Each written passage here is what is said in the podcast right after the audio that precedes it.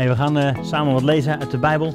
2 Korinthe, hoofdstuk 3, vanaf vers 18. Er staat dit. 2 Korinthe 3, vers 18.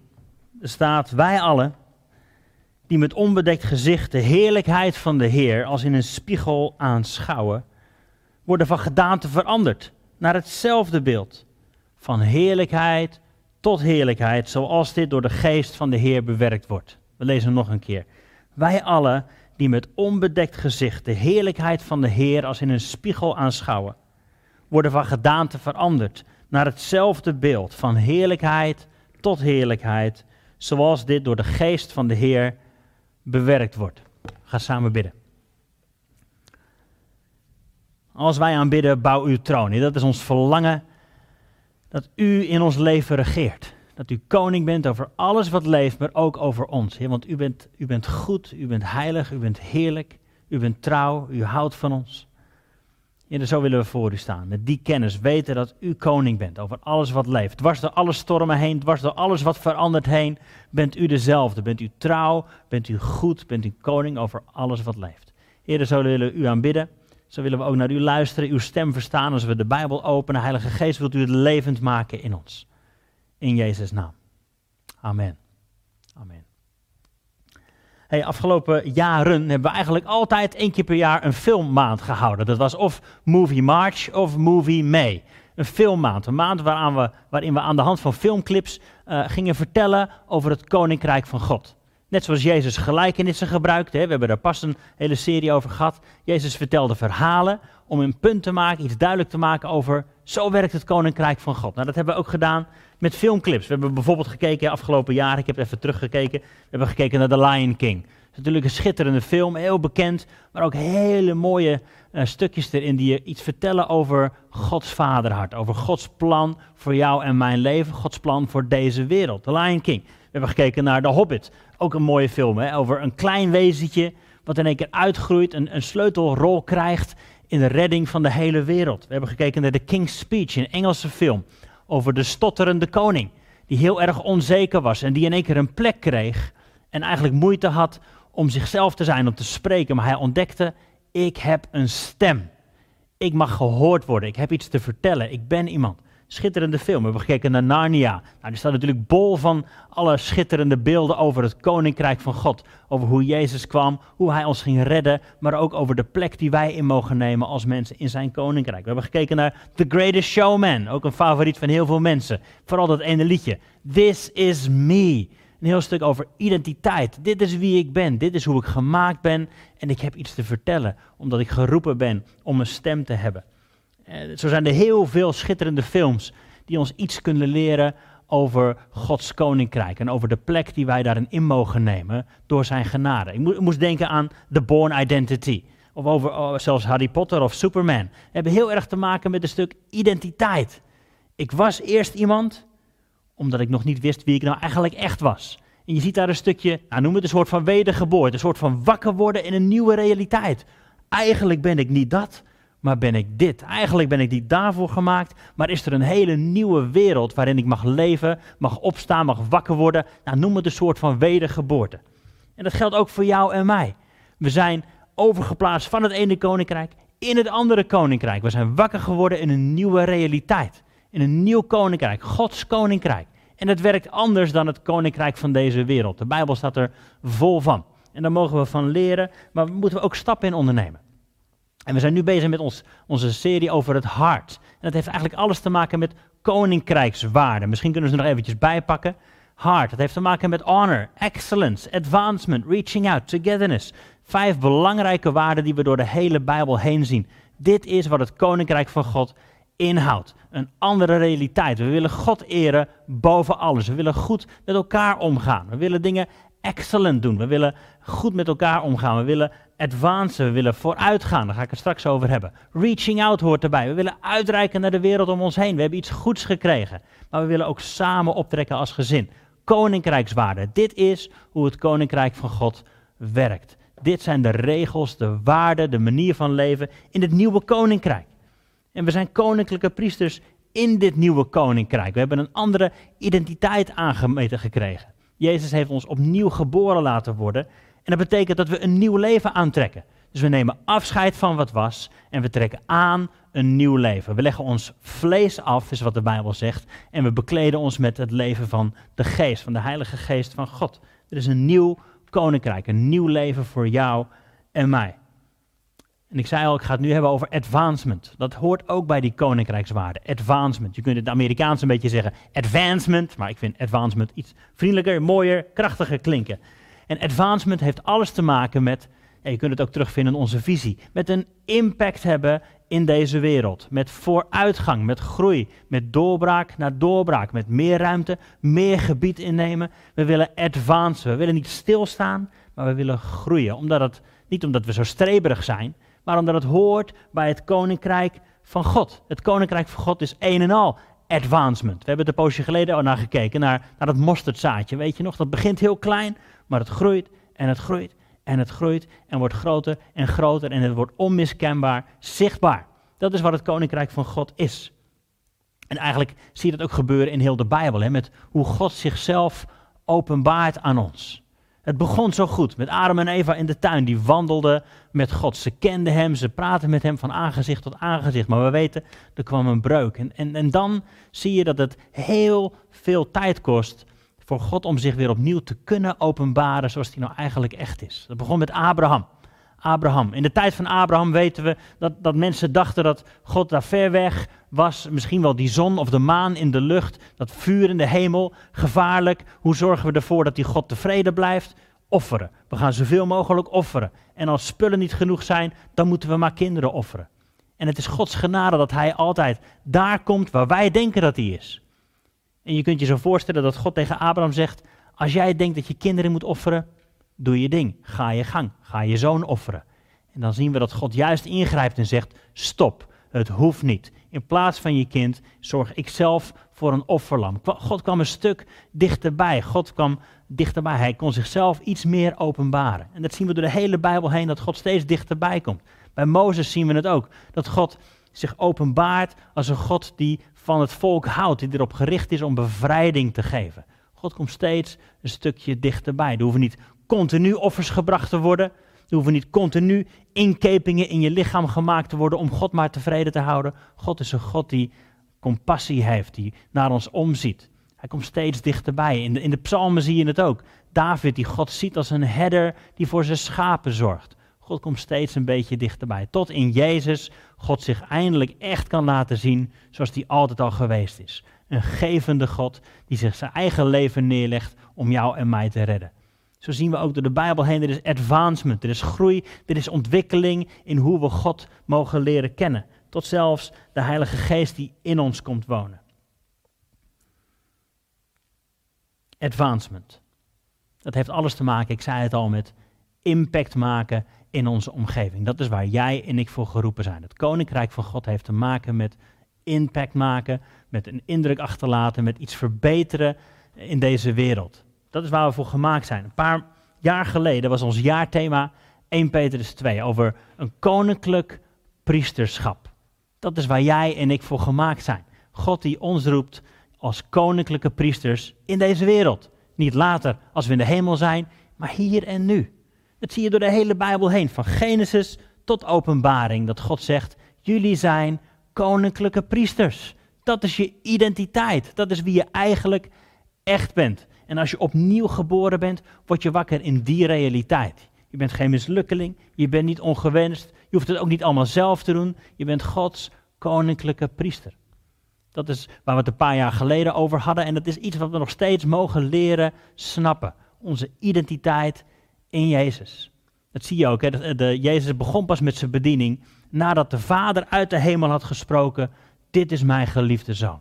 In hem heb ik een welbehagen. Jezus hoorde dat, ontving dat en daarna kon hij er tegenaan. Daarna ging hij de wereld in om te genezen, om te redden, om te herstellen, te bevrijden, te spreken enzovoort. Tot zelfs zijn dood en opstanding aan toe.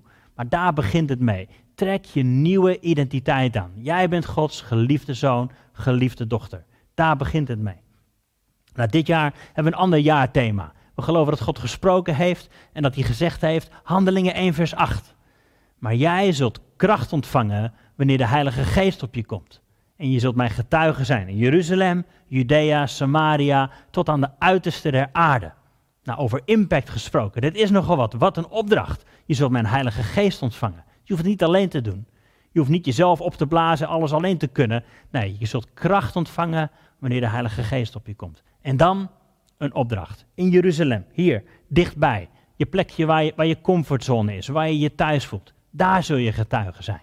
Maar ook dat stukje erbuiten, Judea. Misschien iets verder reizen. Misschien mensen die je wat minder goed kent. Je zult getuige zijn in Judea. Maar ook in Samaria, zegt Jezus. De plek waar we ons misschien helemaal niet op ons gemak voelen.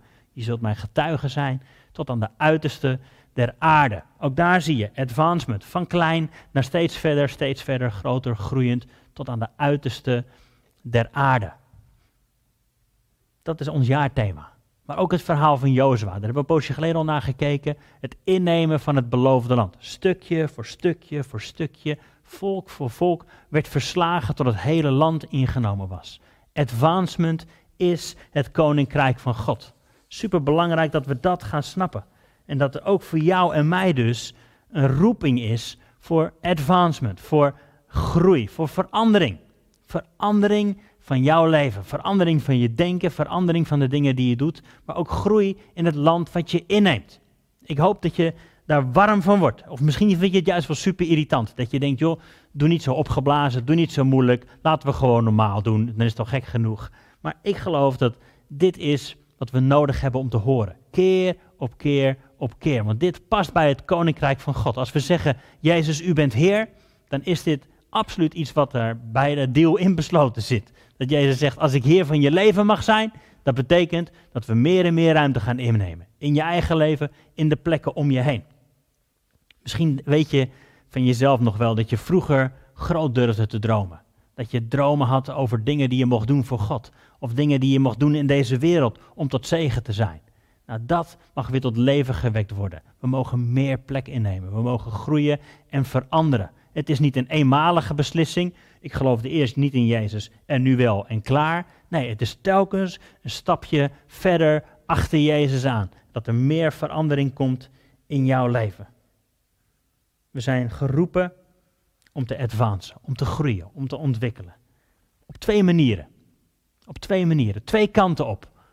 Denk aan een huis bouwen of aan een gebouw bouwen. Als je er een verdieping bovenop wilt bouwen, als je die kant op wilt groeien, als je een verdieping extra wilt, dan moet je eerst een stevige verdieping naar beneden maken. Dan moet je fundament in orde zijn. Hoe hoger je wil bouwen, hoe dieper je fundament, hoe sterker het fundament moet zijn. En ik geloof dat we geroepen zijn om allebei de kanten op te advancen, te groeien, te ontwikkelen. Zowel naar beneden als naar boven. En dat naar boven is altijd een gevolg van naar beneden. We lazen net, hè, 2 Korinthe 3. Wij die met een onbedekt gezicht de heerlijkheid van de Heer als in een spiegel aanschouwen, worden van gedaante veranderd. Naar hetzelfde beeld, dus we gaan op Hem lijken, worden veranderd van heerlijkheid tot heerlijkheid, zoals het door de geest van de Heer bewerkt wordt. We willen wortelen naar beneden. En daar heeft het vers alles mee te maken. We willen een verdieping naar beneden. We willen ons stevige wortelen in Jezus. We willen groeien in die relatie. We willen dat onze wortels dieper gaan. Dat de grond omgeploegd wordt, hè, waar David het pas over had. Dat de grond van ons hart omgeploegd wordt, zodat die wortels dieper kunnen schieten. Zodat we Hem beter leren kennen. Onze intimiteit, onze intimiteit met Hem gaat groeien. Ons kennen van Hem, niet alleen met ons hoofd, maar met ons hart. Dat dat gaat groeien. Zodat we beter weten wie Hij is. We worden van gedaante veranderd, staat er. Van gedaante veranderd, dat is het Griekse woordje metamorpho. Nou, dat lijkt natuurlijk heel erg op metamorfose. We worden echt veranderd. Zoals we eruit zagen, zo zien we er nu niet meer uit. Van rups naar vlinder. Het is hetzelfde woord wat gebruikt wordt in Marcus 9 bij de verheerlijking op de berg. Weet jij dat verhaal nog? Dat Jezus met een paar discipelen de berg op ging? Niet met allemaal, maar met drie. En daar zagen ze dat hij metamorfo, dat hij van gedaante veranderde, dat hij begon te stralen, zodat ze echt konden zien dit is wie die eigenlijk echt is. Hoog verheven God. Nou, op die manier staat er in de Bijbel, worden wij ook veranderd. Van gedaante veranderd. Van heerlijkheid tot heerlijkheid. Ook hier zie je in, er zit ontwikkeling in. Er zit geen stilstand, niet een ooit was het zo, nu is het zo. Nee, er zit een reis in. We moeten groeien en telkens weer verder ontwikkelen. Maar hoe doen we dat? Door de heerlijkheid van de Heer te aanschouwen. Niet door zelf meer te werken. Niet door allerlei psychologieboekjes te lezen. Niet door allerlei zeven stappen tot heerlijkheid, vijf stappen tot geestelijke volwassenheid. Door de heerlijkheid van de Heer te aanschouwen. Daarom zijn tijden zoals net ook belangrijk. Dat we dat steeds beter gaan snappen, steeds beter gaan kunnen. Gewoon in aanbidding voor Hem staan. Hem aanschouwen. Hoe doe je dat? Hoe doe jij dat? Lukt je dat? Vind je dat lastig? Ik zou je willen vragen, ga ermee aan de gang. Want dit is de sleutel tot groei in je leven. De heerlijkheid van de Heer aanschouwen. En dat is niet alleen nodig voor jezelf, geloof ik, maar ook om tot zegen te kunnen zijn voor de wereld om je heen. Romeinen 8 staat dit. Met een rijkhalzend verlangen verwacht de schepping het openbaar worden van de kinderen van God. De schepping verlangt ernaar om de kinderen van God te leren zien, te leren kennen. En dat kan alleen als we zelf weten, wij zijn kinderen van God. Als we Hem aanschouwen in Zijn heerlijkheid, dan zullen we ook Gods stem leren verstaan, waarin Hij tegen ons zegt, dit is mijn geliefde kind. In Hem, in haar heb ik welbehagen. We hebben het nodig om Hem te aanschouwen, om Hem te ontmoeten. Als we klaar zijn met deze serie over hart, dan gaan we daarna beginnen met de serie Ontmoetingen met Jezus waarin we ontdekken de kracht van het ontmoeten van Jezus. Verhaal na verhaal, persoon na persoon zien we in de Bijbel, wordt veranderd door een ontmoeting met Jezus. Een van de meest bekende ontmoetingen is misschien wel Paulus, die onderweg was om, om christenen te vervolgen. En dan ontmoet Jezus hem. Midden in zijn boosheid, in zijn vervolging, in al zijn slechte plannen, Jezus ontmoet hem precies daar. En zijn leven is voor altijd veranderd.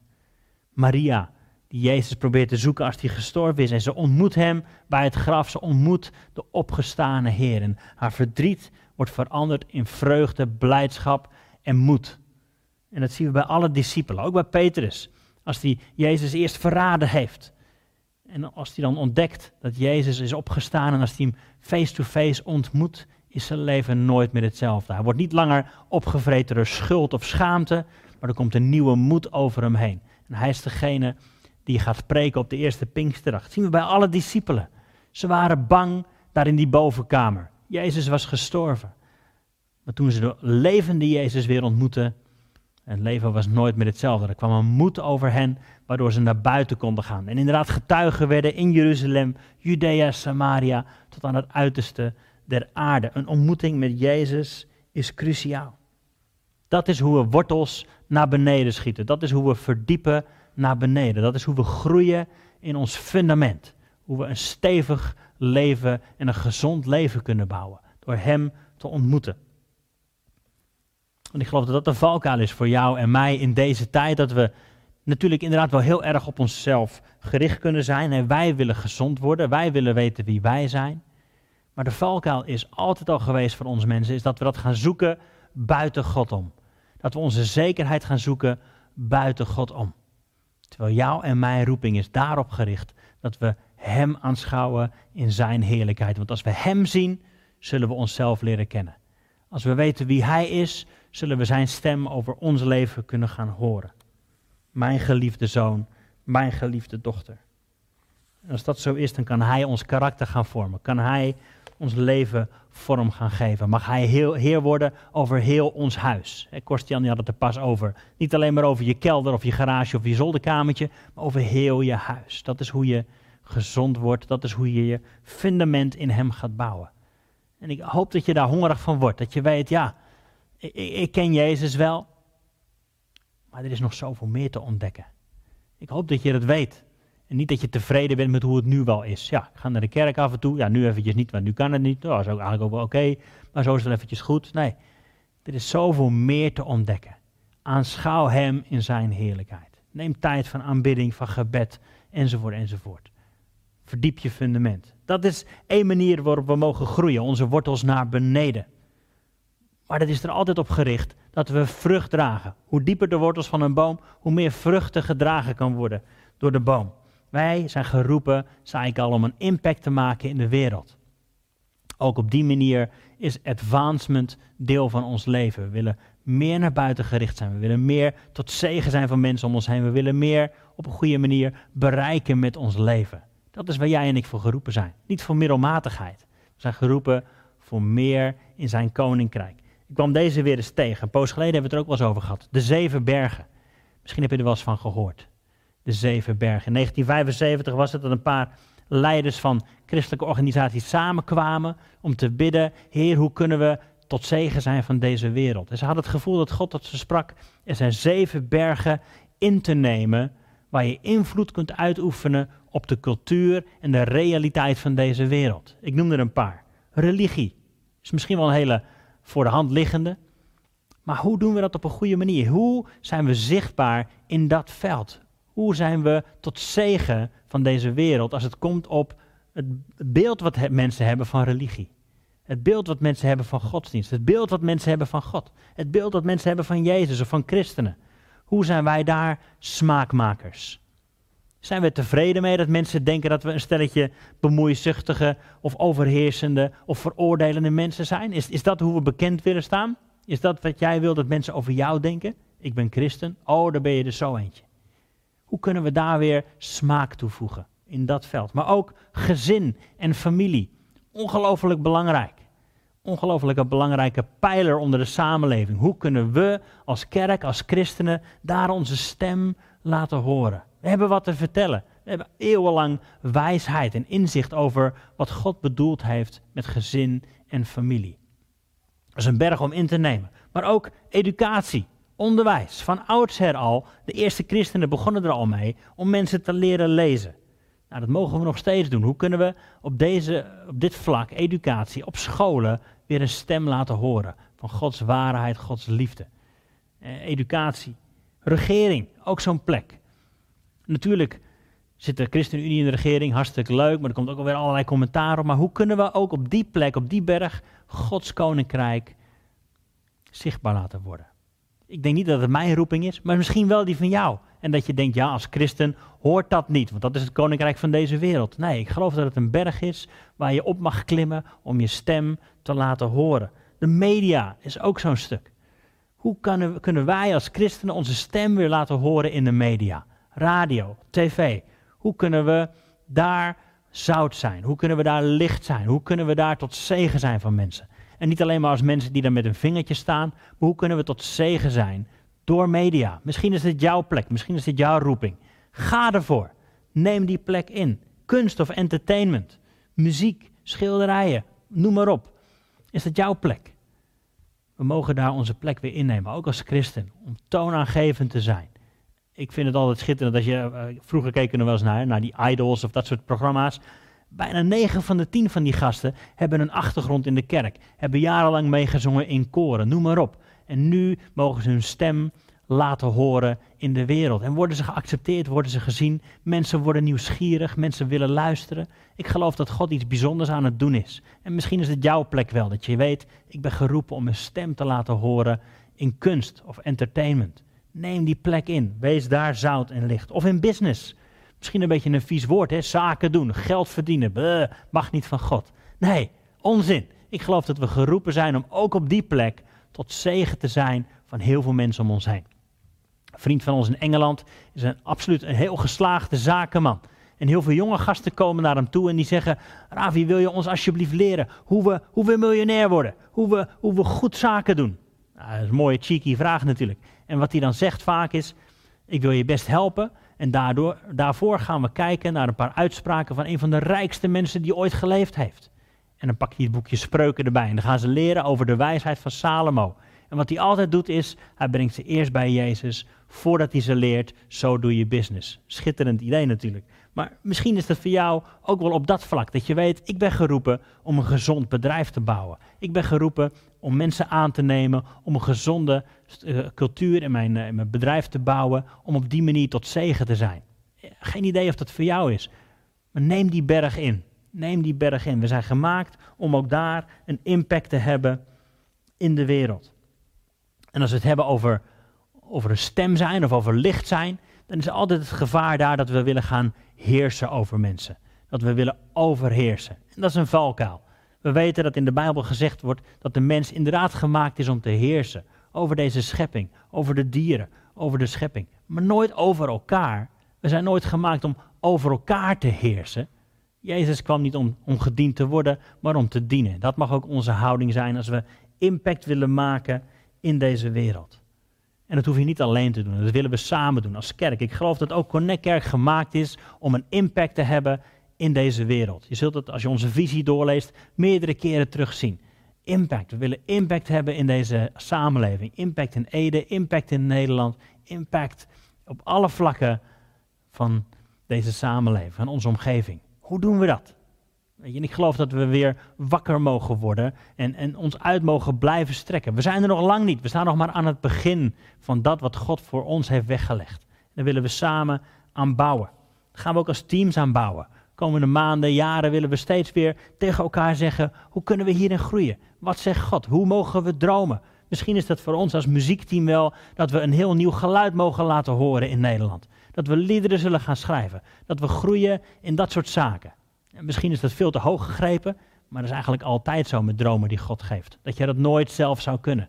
Maar we zijn er wel voor gemaakt om groot te dromen, om meer en meer plek in te nemen. Nou, we gaan zo afronden met gebed. En ik wil eigenlijk weer terugkomen bij wat ik net zei. Het begint altijd bij de heerlijkheid van de Heer aanschouwen. Als we gaan groeien, als we het hebben over advancement, dan begint dat bij de heerlijkheid van de Heer aanschouwen. En hoe doen we dat? Ik zei net al, een stuk aanbidding is ongelooflijk belangrijk. Hoe aanbidden we Hem? En misschien zeg je, joh, zingen is niet echt mijn ding. Nou, dat kan, dat is helemaal oké. Maar hoe doe je dat wel? Hoe aanschouw je Hem? Hoe aanbid je Hem met je lichaam, met je ziel, met je verstand, met alles wat je hebt, met alles wat je bent? Hoe aanbid je Hem? Eentje die ik zelf heel lastig vind, maar waarvan ik weet dat is belangrijk, is, is stilte. Even niet meer praten, even niet meer zingen, even niet meer roepen, maar gewoon stil bij Hem zijn. Dat is hoe we onze wortels verdiepen, hoe we groeien in onze relatie met Hem. Bidden, luisterend bidden, Zijn stem verstaan. Hoe doen we dat? Een paar praktische stappen zijn dit. Laat je dopen laat je dopen. Dat is een hele praktische stap van je wortelen in Hem. Maar dat heeft te maken met gehoorzaamheid. Ben je al gedoopt? Het is nu natuurlijk even eventjes lastig hè, met doopdiensten en anderhalve meter enzovoort. Daar kunnen we best wel manieren voor verzinnen, denk ik, de komende tijd. Dat is een belangrijke stap in jouw relatie met God. Wanneer je zegt, ik wil dichterbij komen, ik wil Hem beter leren kennen. Dat is een belangrijke eerste stap. Ik laat me dopen. Ik wil Hem gehoorzamen. Maar ook Laat je de handen opleggen, laat je zegenen. In de connectgroepen hopelijk gebeurt dat regelmatig, dat we voor elkaar bidden, dat we elkaar handen opleggen. Dat we de Heilige Geest opnieuw mogen ontvangen. Telkens opnieuw en opnieuw. Dat is niet een eenmalig iets, we mogen daar ook in groeien en ontwikkelen. Dat wil ik je meegeven, dat je groeit in het kennen van Hem. Dat je de heerlijkheid van de Heer aanschouwt maar ook naar buiten. Ik zei het al, impact maken. Oude dromen en verlangens weer levend maken. Jezaja 61. Zoek er eventjes bij. In vers 4 staat dit. Ze zullen de verwoeste plaatsen van wel eer opbouwen. De woeste plaatsen van vroeger weer oprichten. De verwoeste steden vernieuwen die verwoest lagen van generatie op generatie. Ik geloof dat dit een woord van nu is. Dit is waar we voor geroepen zijn. Dat waarvan we dachten, dat is kapot, dat is niet meer te herstellen, het is voorbij, die droom is over. God wil het weer tot leven roepen. Verwoeste plaatsen opbouwen. Woeste plaatsen oprichten. Dat wat kapot was van generatie op generatie, willen we opnieuw opbouwen. Wij zijn gemaakt om impact te maken. Zullen we samen bidden? Heere God, dank u wel dat u koning bent, dat u regeert dat u ons heeft gemaakt en bedoeld als koninklijke priesters. Heer, in die plek willen we innemen. En Heilige Geest, daarvoor hebben we u nodig. Heer Jezus, daarvoor hebben we u nodig om, om u te aanschouwen, uw heerlijkheid, uw goedheid.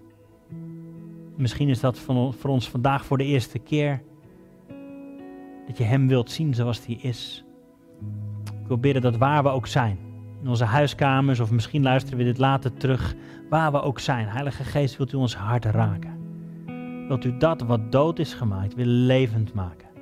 Dat wat verloren was weer zichtbaar maken? U wilt u ons vullen met nieuwe kracht, nieuwe energie, nieuwe passie. Hier daar waar we soms tot slaap uh, gesust zijn, soms vermoeid en bedrukt en belast zijn. We mogen bij u komen. U wilt ons rust geven. U wilt ons nieuwe kracht geven om te gaan. Dank u wel voor wie u bent, voor uw liefde, voor uw trouw. Dat we het niet alleen hoeven te doen, maar dat we met u mogen groeien van heerlijkheid naar heerlijkheid.